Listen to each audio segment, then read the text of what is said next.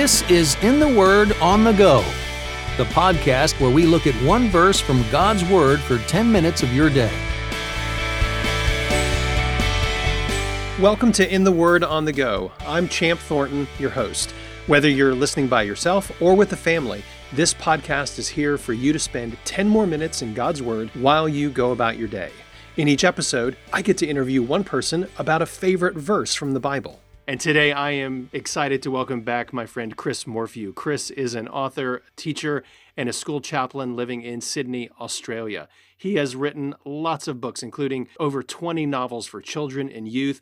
And six of those are in a series called The Phoenix Files, and they're for young adults and for regular adults as well. They're fantastic. I love them.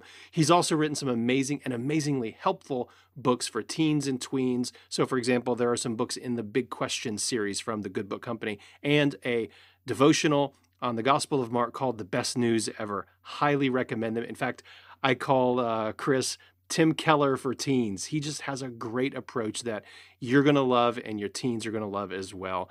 So, Chris enjoys, I got to tell this as well, Chris, you enjoy Mario Kart, obscure board games, and superhero movies. And I got to tell you, that's the reason I'm having you on here. Well, that's how you know I'm a serious theologian because of my very mature interests. So, it's great. Didn't Augustine enjoy Mario Kart as well?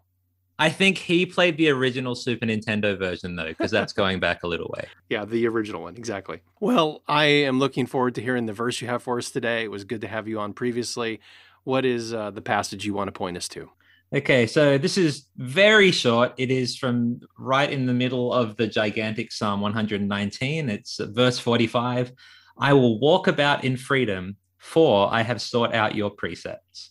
So, Chris, when you talk about this verse, I will walk about in freedom. Talk us through this verse. What is the psalmist driving at here? Well, so what's fascinating about this to me is we would assume that walking about in freedom, that living a life of freedom would mean getting to do what we want to do. And yet the psalmist here is not even, not even just saying, I will walk about in freedom, although I seek out your precepts, mm. although I seek out your laws, although I try and listen to what you have to say to God. He actually says, The reason I am free is because I seek to live the way you tell me to live, which is so counterintuitive.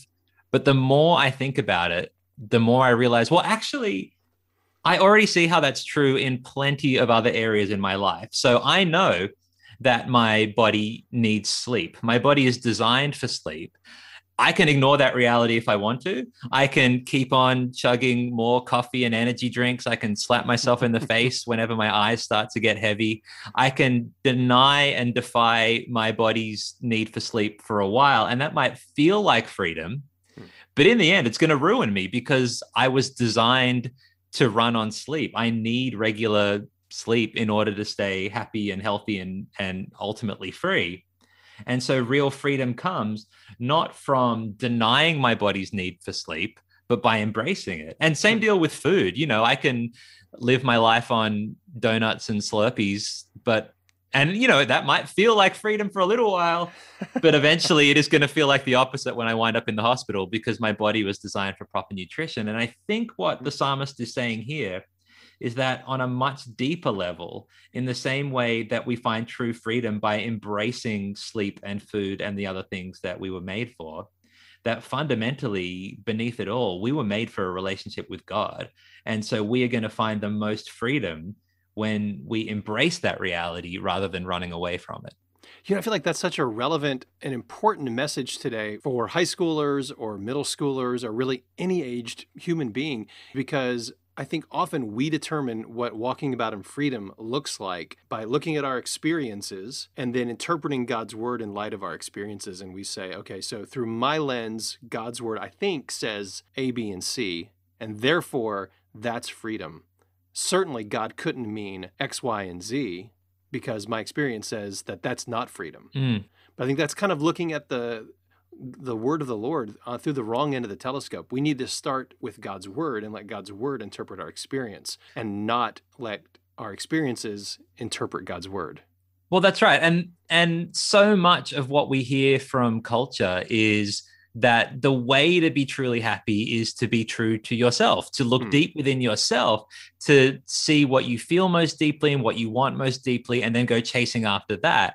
And that sounds great, except what happens when what I want most deeply is something that contradicts what you want most deeply? Hmm. Or what happens when what I think is going to bring me joy actually doesn't bring me joy? Like, I think that, um, as real Tim Keller points out, as Tim Keller for Adults points out, um, the problem with being true to ourselves, or one of the deep problems with being true to ourselves, beyond the fact that a lot of ourselves isn't actually that healthy to be true to, Mhm. is that we don't actually have a big enough picture to future cast what's going to bring us joy anyway. Hmm. We don't have enough of a picture to look into the future and figure out if I do this, it'll bring about this result and then I will be happy. We can do that in a limited way, but the universe is so vast and complex that it so often doesn't run the way we want it to.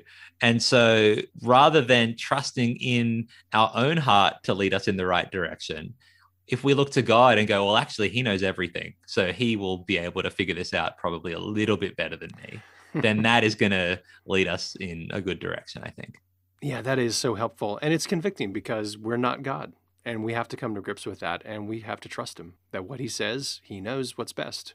And i think that is that's the real challenge for all of us Mm. is there is something deep in the human heart that says and this is what the whole drama of scripture is about that there's something deep in our hearts that says i know god says this however Mm. or even did god really say did he really mean that Hmm. can you really trust him and the answer that jesus shows us through his life and death and resurrection is an absolute yes you can because if you look at Jesus on the cross, that should leave you in no doubt that this is a God who just loves you more than you could ever possibly imagine. And if you look at his resurrection from the dead, you can see that this is just extraordinary power beyond anything we can fathom. And when you look at that picture, when you look at the picture that Jesus paints us of who God is, why wouldn't you trust him? Hmm. Why wouldn't you look at him and go, He loves me to the absolute depths of my soul, and he has power and wisdom beyond anything I could ever know? I can believe him when he says what's good. That's right. And that's way easier said than done. But, you know, with the Lord's help, we can grow more and more into people who do trust that we will walk about in freedom by seeking out the precepts of God. Well, I am so thankful for that reminder from this verse in Psalm 119. Psalm 119, verse 45. I'm going to read it again. And then, Chris, why don't you pray for us? Absolutely. It's so good to have you on the podcast again. Psalm 119:45 says, "I will walk freely in an open place because I study your precepts." What a great reminder. Chris, would you pray for us? Absolutely. Loving Father, in a world that is so ready to tell us that real freedom comes from running away from limitations, from running away from any rules, from running away from other people's wisdom, from running away and just doing whatever we want, I pray that you would remind us that we have a God who loves us. We have a God we can trust. We have a God who has proven in Jesus that he is absolutely trustworthy and reliable and true. And I pray that with the confidence that Jesus gives us, that you would remind us again and again today that the path to true freedom comes not from denying what we really need, but from embracing who we were made to be, your precious children. And so I pray that for everybody listening, that you would help us to seek out your precepts, to look for your wisdom, to see the truth about how the universe works that we find woven through the universe and woven all through scripture, and that we would find the freedom that comes from putting our trust in you. In Jesus' name, amen. Thanks for listening to In the Word on the Go. For more information about this podcast or to listen to past episodes, visit wordonthego.net.